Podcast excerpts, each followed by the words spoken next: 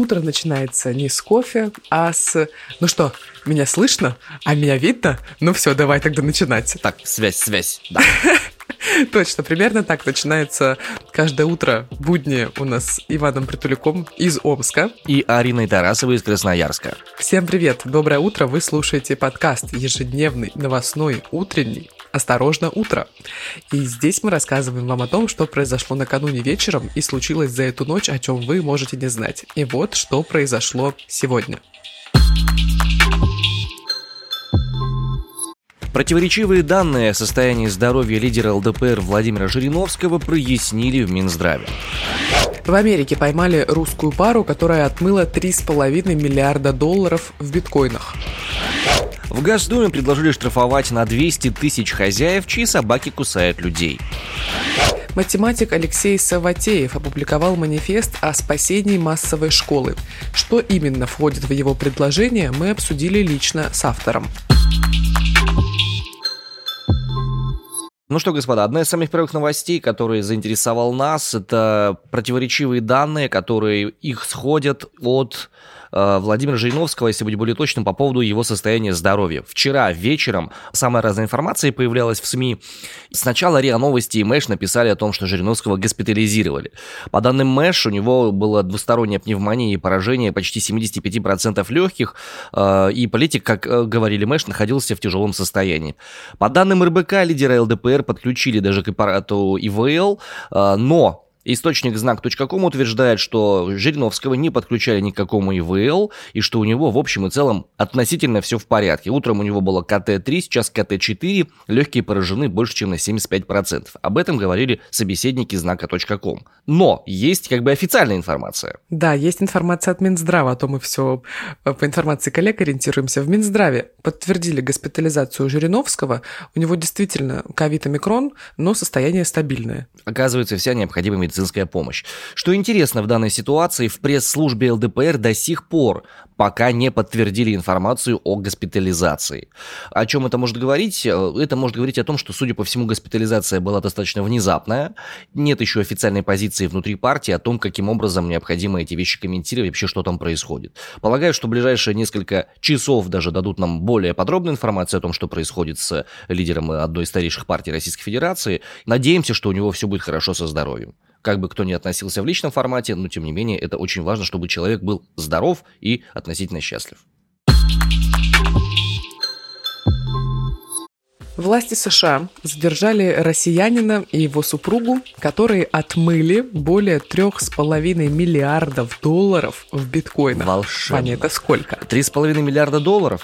Понятия не имею, сколько это в человеческих деньгах. Ну хорошо, слава богу, я ни одна не умею считать такие цифры. В биткоинах это, если мне память не изменяет, это порядка около что-то там 170 или 190 тысяч биткоинов. Это огромнейшие деньги, гигантские. $3,5 миллиарда. Это больше, чем несколько бюджетов Омской области. Если быть более точным, больше 40. Ну ладно. Минюст США рассказал, что пара причастна к взлому биржи Bitfinex в 2016 году. И вот полученные тогда средства они отмывали с помощью вкладов, банковских операций и инвестиций. Речь про 34-летнего предпринимателя Илью Лихтенштейна из Нью-Йорка. У него гражданство России и США. И его 31-летнюю жену Хизер Морган. Она пишет статьи, занимается блогингом, читает рэп даже немного. Ну, в общем, такая. Вау. Да, возможно, она придумала, конечно, отмывать деньги в биткоинах, потому что такое креативное мышление. А сейчас пару обвиняют в попытке отмыть 119 754 биткоина, которые были украдены после взлома Bitfinex. Деньги ушли на цифровой кошелек Ильи Лихтенштейна. На момент кражи биткоины суммарно стоили около $71 миллиона, но из-за их роста состояние увеличилось до $4,5 миллиарда. Власти США заявили, что им удалось изъять около 94 тысяч украденных биткоинов. Их оценочная стоимость около 3,6 миллиардов. Это крупнейшее разовое изъятие средств в истории Министерства юстиции США. А также пришло обновление, буквально вчерашним днем оно датировано, что арестованных за кражу биткоинов супругов отпустили под залог. Да ладно! Опаньки, деньги нашли, что ли? Внезапная история. Залог составил $8 миллионов.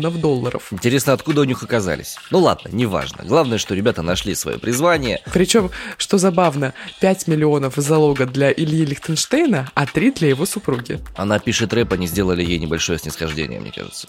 Скидку. Ну ладно, смех смехом, незаконные операции, это вообще, как бы, сами понимаете, штука так себе. Американская система взимания налогов одна из самых жестких в мире. Мне просто интересно, как они вообще смогли взломать криптобиржу, потому что это же, по идее, должно быть вообще очень и очень непростым действием. И каким образом они умудрились начать отмывание этих самых денег? Ну, ты видишь, ты не знаешь, и ты не взломал. Поэтому не удивлена, что ты не знаешь. Да, с одной стороны, я испытываю, конечно, удовольствие, что я нахожусь на свободе. С другой стороны, мне обидно, что у меня нет $8 миллионов. Вернемся в более приземленные цифры. В Госдуме предложили ввести штрафы до 200 тысяч рублей для тех хозяев, чьи собаки кусают людей. Об этом сообщил первый заместитель Думского комитета по экологии Владимир Бурматов. В ближайшее время на рассмотрение в парламенте внесут необходимые поправки уже в Кодекс об административных правонарушениях. И что там будет, собственно, находиться, какие поправки. Во-первых, будут штрафы за так называемый самовыгул собак. Вот если вы помните, наверное, в каждом доме есть хотя бы один подъезд, где у входа периодически трется какая-нибудь псинка симпатичная и скребется, чтобы ее запустили внутрь. Потому что ее хозяин живет на 5-м этаже, и он сам выпускает эту собаку гулять. Да, это самовыгул называют. Вот-вот, совершенно верно. Так вот, самовыгул будет тоже запрещен, потому что это небезопасная история, и собака может напасть, напугать или что-то еще такое сделать. Сумму штрафов будут определять местные власти, поскольку это изменение касается региональной части Кодекса об административных правонарушениях. Заседание состоится уже в следующий понедельник в Госдуме, где будут детально обсуждать, какие именно штрафы, за что именно будут, их четкие размеры, ну, максимальный предел их вот 200 тысяч рублей соответственно. По словам непосредственно Бурматова, почти треть регионов Российской Федерации саботируют действующее исполнение закона и не предпринимают необходимых действий для того, чтобы отлавливать собак, для того, чтобы верным образом с ними взаимодействовать и, в общем, поступать так, как с ними можно было бы поступать по существующим законам. Как ты думаешь, изменится ситуация с положением бездомных собак в нашей стране? Слушай, на самом деле эта история очень интересная, я даже думал делать спецвыпуск по этому поводу, но как бы немножко не сложилось, тему другую подобрали. С ситуацией с бездомными собаками есть несколько ключевых проблем. Первая проблема заключается в том, что существующие требования закона по их отлову, по их содержанию в специальных местах и обеспечению их непосредственно гибели от возраста, а именно такие сейчас требования у закона, агрессивных собак необходимо отлавливать и их запрещено убивать, соответственно. Это все требует очень сложной инфраструктуры, потому что должны быть приюты соответствующие, должно быть финансирование соответствующее, должно быть все подходящее под это дело, но, к сожалению, этого не происходит. И поэтому, собственно, треть субъектов федерации это и саботируют банально, потому что у них в бюджете денег на это нет, даже небольших. И почему так популярны приюты, которые организовываются частными лицами? Ну, просто потому что у частных лиц есть на это и мотивация, и деньги. Позволь мне на минутку вспомнить Турцию еще раз.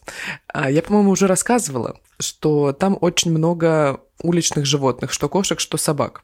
Ни разу я не встретила агрессивное животное на улице. Все с бирками, все чипированные, все, судя по всему, стерилизованные и так далее.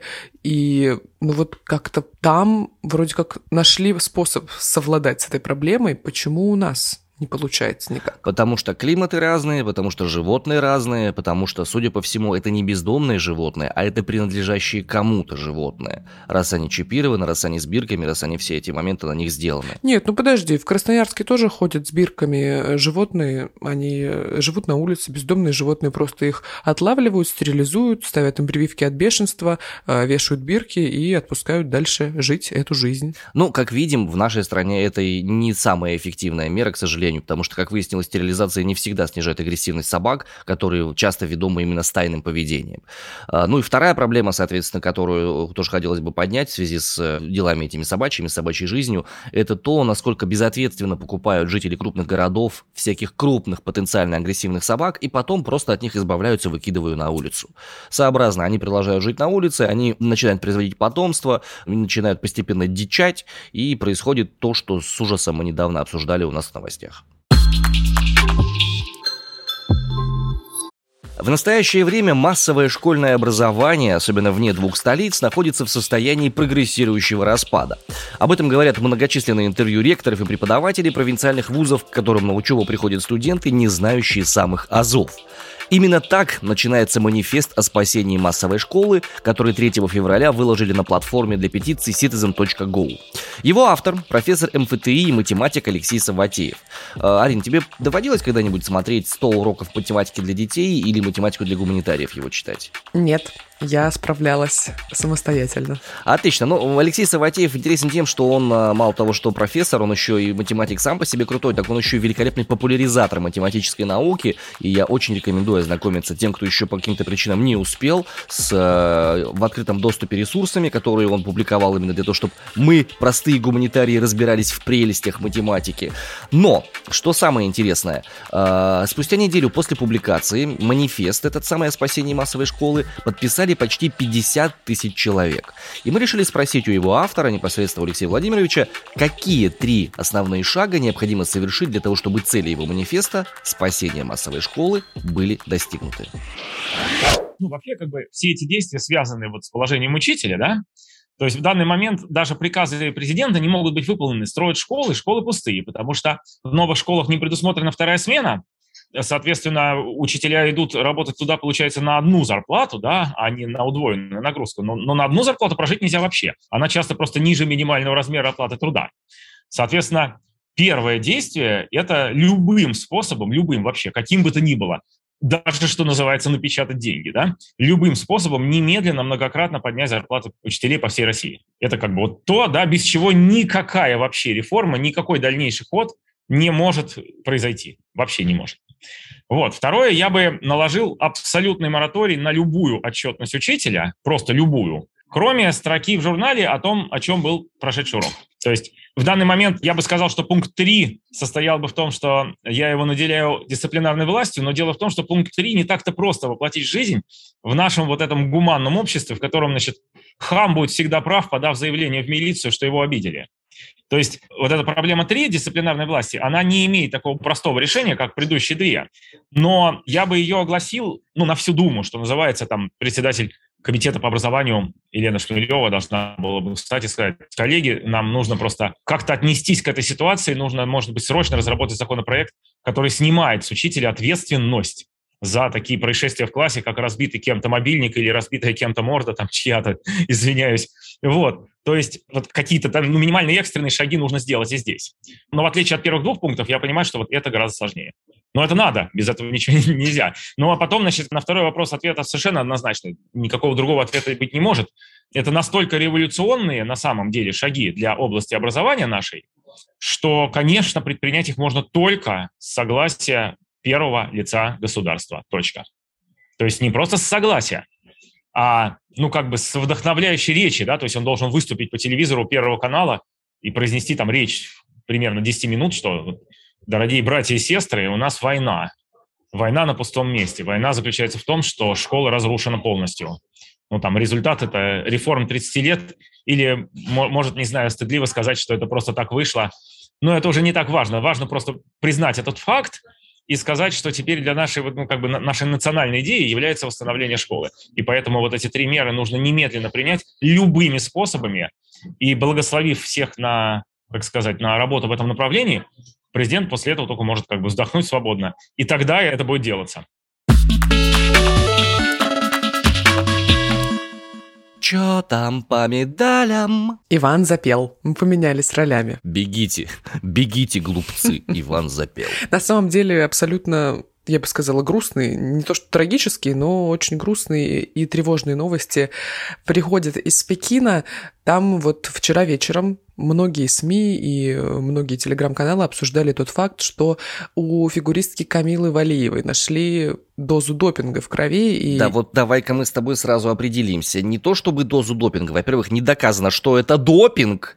Допинг-пробу взяли. Конечно. Доказано, что это препарат. Это препарат триметазидин. Препарат для улучшения работы кардиологической системы. С помощью него не выигрывают соревнования, он никак не придает физических сил и всего прочего. Да, препарат помогает в сердечной работе. И его обнаружили в крови 15-летней фигуристки Камилы Валиевой, из-за чего могут лишить сборную России золотых медалей, а Камилу не допустить до одиночного проката. Издание Inside the Games, которое специализируется на новостях о допинге и редко ошибается в подобных темах, сообщило, что этот тест был сдан незадолго до Олимпиады. По факту он как бы не является принципиально критичным и каким-то страшным для самих олимпийских достижений. И скорее сейчас речь идет о том, что нагнетается сложная психическая обстановка, но при этом фактических оснований для лишения наших сборной медалей их как бы нету, потому что и препарат не в списке запрещенных находится, и данных про Валиеву не так много, потому что она несовершеннолетняя, и эти данные не публикуются в открытом доступе. Вот такое вот. Но то, что напряжение, безусловно, есть, и то, что ситуация достаточно некрасивая, причем я так не совсем даже могу понять, что меня больше раздражает, то, что 15-летней девочке давали препараты от сердца, вспоминая скандалы с Мельдонией на предыдущих всяких разных олимпиадах и всяких разных спортивных соревнованиях. Слушай, ну может быть у нее показания по здоровью препараты эти принимать? И при этом она олимпийская чемпионка. Арин, я тебя умоляю, в 15 лет. Слушай, ну мало ли по-разному бывает. Но действительно, очень много таких спорных моментов в лентах новостей, очень много точек зрения, очень много предположений. И вот по данным издания как раз Inside the Game сейчас идет консультация между несколькими юридическими сторонами, и ожидается, что переговоры растянутся как минимум до сегодняшнего дня, до четверга, и в случае признания Валиевой виновной, ее наказание, вероятно, будет не слишком жестким из-за возраста, потому что, напомню, ей нет 18 лет, ей всего лишь пока что 15, вот, но в то же время тщательно изучается роль команды в этом деле и говорят о возможности лишения золота командного турнира по фигурному катанию, но произойдет ли это, мы не знаем. Узнаем, видимо, совсем скоро. Татьяна Тарасова прокомментировала всю эту ситуацию, заслуженный тренер СССР по фигурному катанию. Говорит, не верю и не поверю никогда. Полный бред. Ну, это ее право, потому что, конечно, вряд ли можно верить в то, что 15-летняя девчонка сама решила себе, дай, думаю, вкинусь таблетками или этими самыми. Угу. Скорее всего, это какие-то истории, связанные с тренерами, тренерским составом или с какими-то чиновниками, которые это дело все организовывают. Неприятная история. Девчонка ни в чем не виновата, на мой сугубо притуляцкий взгляд. Пусть у нее все будет хорошо, и пусть эта первая Олимпиада не будет для нее такой жутко стрессовой. Индивидуальные соревнования в одиночном катании у нее должны пройти 15 февраля, а произвольная программа 17 числа. Очень надеюсь, что ее до них допустят, потому что это, конечно, будет фурор, невероятное вообще какое-то выступление мы увидим, и, вероятнее всего, очень высокое количество баллов Камила получит за свои прокаты. Вернемся к другим катающимся. С хоккеем какая-то дрянь происходит непонятная. Вот прям совсем. Матч с Швейцарией. Это та команда, которую нужно просто не напрягаясь перешагнуть и пойти дальше по турнирной таблице. Ну, серьезно. 1-0. Да, причем автогол. Ого. Швейцарцы забили себе автогол. Ну как, не то, что вы совсем автогол, но шайба срикошетила от одного из швейцарских хоккеистов в ворота. И получилось как бы, что таким отскоком от швейцарца этот гол произошел. Угу. Антон Слепышев, конечно, красавчик, что он эту подачу подал, но как бы факт остается фактом. Но все-таки не автогол. Швейцарец все равно оказался на пути, и от него отскочило. Фактически это как бы автогол. Ну ладно, окей. Он сам ногами не шевелил, это от него это все произошло.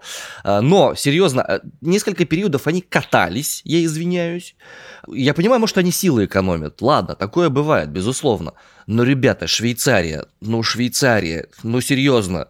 У них там другие виды спорта, у них там стрельба какая-нибудь, швейцарские изготовления сыра, шоколадоваренье, вот это вот все.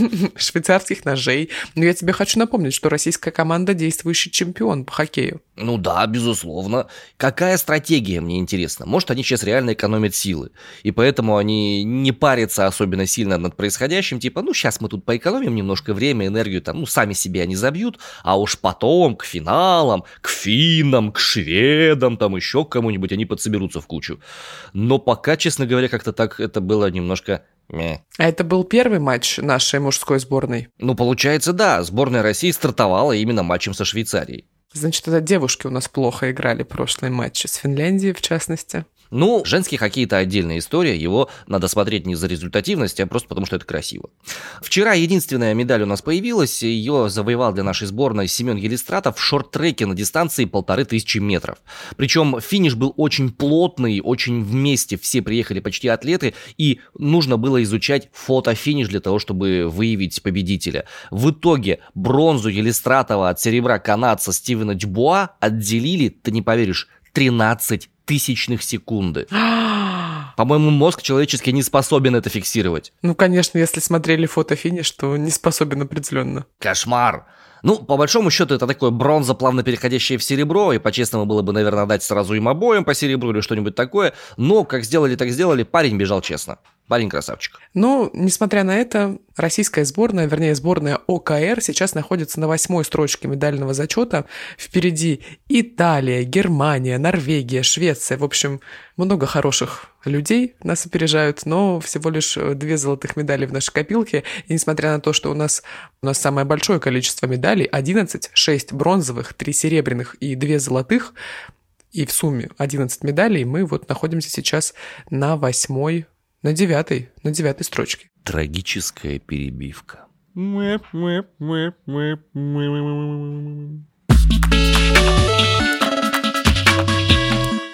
Слушайте, ну вопрос дейтинга и знакомств в онлайн, знакомств в приложениях, он, конечно, супер актуален сейчас. Смотря кому. Иван, тебе в первую очередь. С чего бы вдруг? Женщина, вы чего?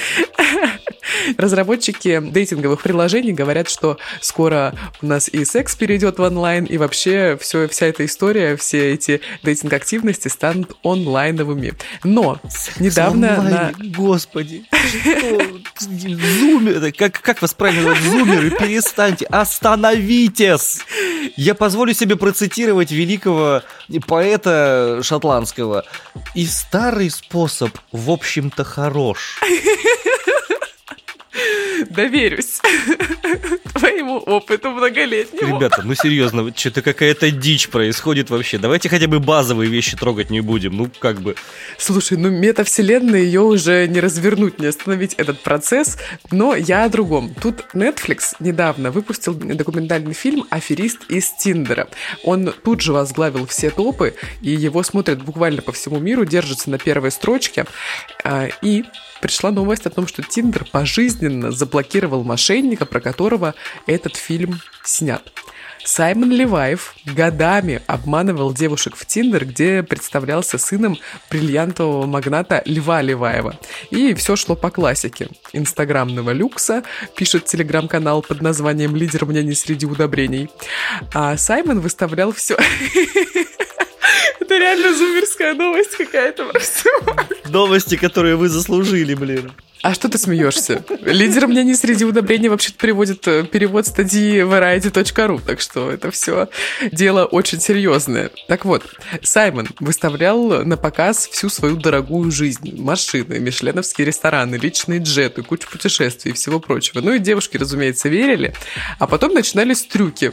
То у него убьют телохранителя, то заблокируют все деньги, то погибнет кто-то из родственников, то срочно нужен кредит в медицинских целях и все прочее. Ну и, разумеется, кредит берет девушка. Дальше Variety пишет без спойлеров, потому что призывает все смотреть в документалке Netflix. Ну, очевидно, какой исход. Девушка берет кредит, и, соответственно, этот Саймон Леваев либо пропадает, и она выплачивает его сама, либо, значит, происходят еще какие-то удивительные события. Ну и, собственно, Tinder только сейчас с анонсом фильма закончил внутреннее расследование и официально заявил, что Саймона Леваева ни одна девушка в приложении больше не увидит. А мне вот интересно, а почему он еще не сидит, например? Потому что, судя по всему, и это странно, девушки же сами брали на себя кредиты. Ну так, а его же вот обвиняют в мошенничестве, причем в мошенничестве доказанном. Ну, если оно доказано, тогда он должен сидеть. А представляешь, вот сидит какая-нибудь девушка, которая следователь, да, и он ей рассказывает все то же самое, и в какой-то момент у нее тоже щелкает. И в какой-то момент она берет кредит. Да. Сама не поняла, как... Я не поняла, как это получилось. Это не я, это кто-то за меня. Это все манипуляция. На самом деле, интригующая документалка. Я собираюсь посмотреть уже который вечер. Ваня, я тебе расскажу, как там в метавселенных. Господи, что у вас там в зумерских ваших мозгах происходит? Давай там, какие-то факты отфильтруй и выложи мне потом, потому что мне боязно, честно говоря. Ну, серьезно. Ой, вот люблю я этот сегмент наш, честно вам скажу, потому что... Ой, ну это любимая рубрика Ивана Притуляка. Он не любит говорить о новых технологиях и о зумерских приколах, он любит говорить о погоде. Заземлиться как-то надо, понимаешь? Вот надо, вот как у Газманова в песне, вот «И ноздрями землю втяну». И вот что-то подобное я хочу сейчас, чтобы вы тоже все испытали. Ты парного молока уже выпил с утра и спил? Я облился им. Из крынки. Облился, из-под коровы прямо. Слушай, в Сибири мужики пьют молоко из коров напрямую. К чему вот эти все промежуточные, конечно. Вот. Так вот, значит, в селе Коренное Воронежской области сегодня +1, снегодождь. И ветер, так что чайки, вороны летают хвостом вперед. Сильный ветер. В населенном пункте с зумерским названием Пуксиб Пермского края -5 и сильный снегопад. Ну, я предлагаю совсем уже утяжелиться, как следует взять балласт. Ты подбирал буквально под каждого из нас название населенного пункта. Приморский край, поселок Камень-Рыболов. Оксимирон такой своеобразный, камень-рыболов. Он же камень, как он может ловить рыбу, непонятно. Но тем не менее.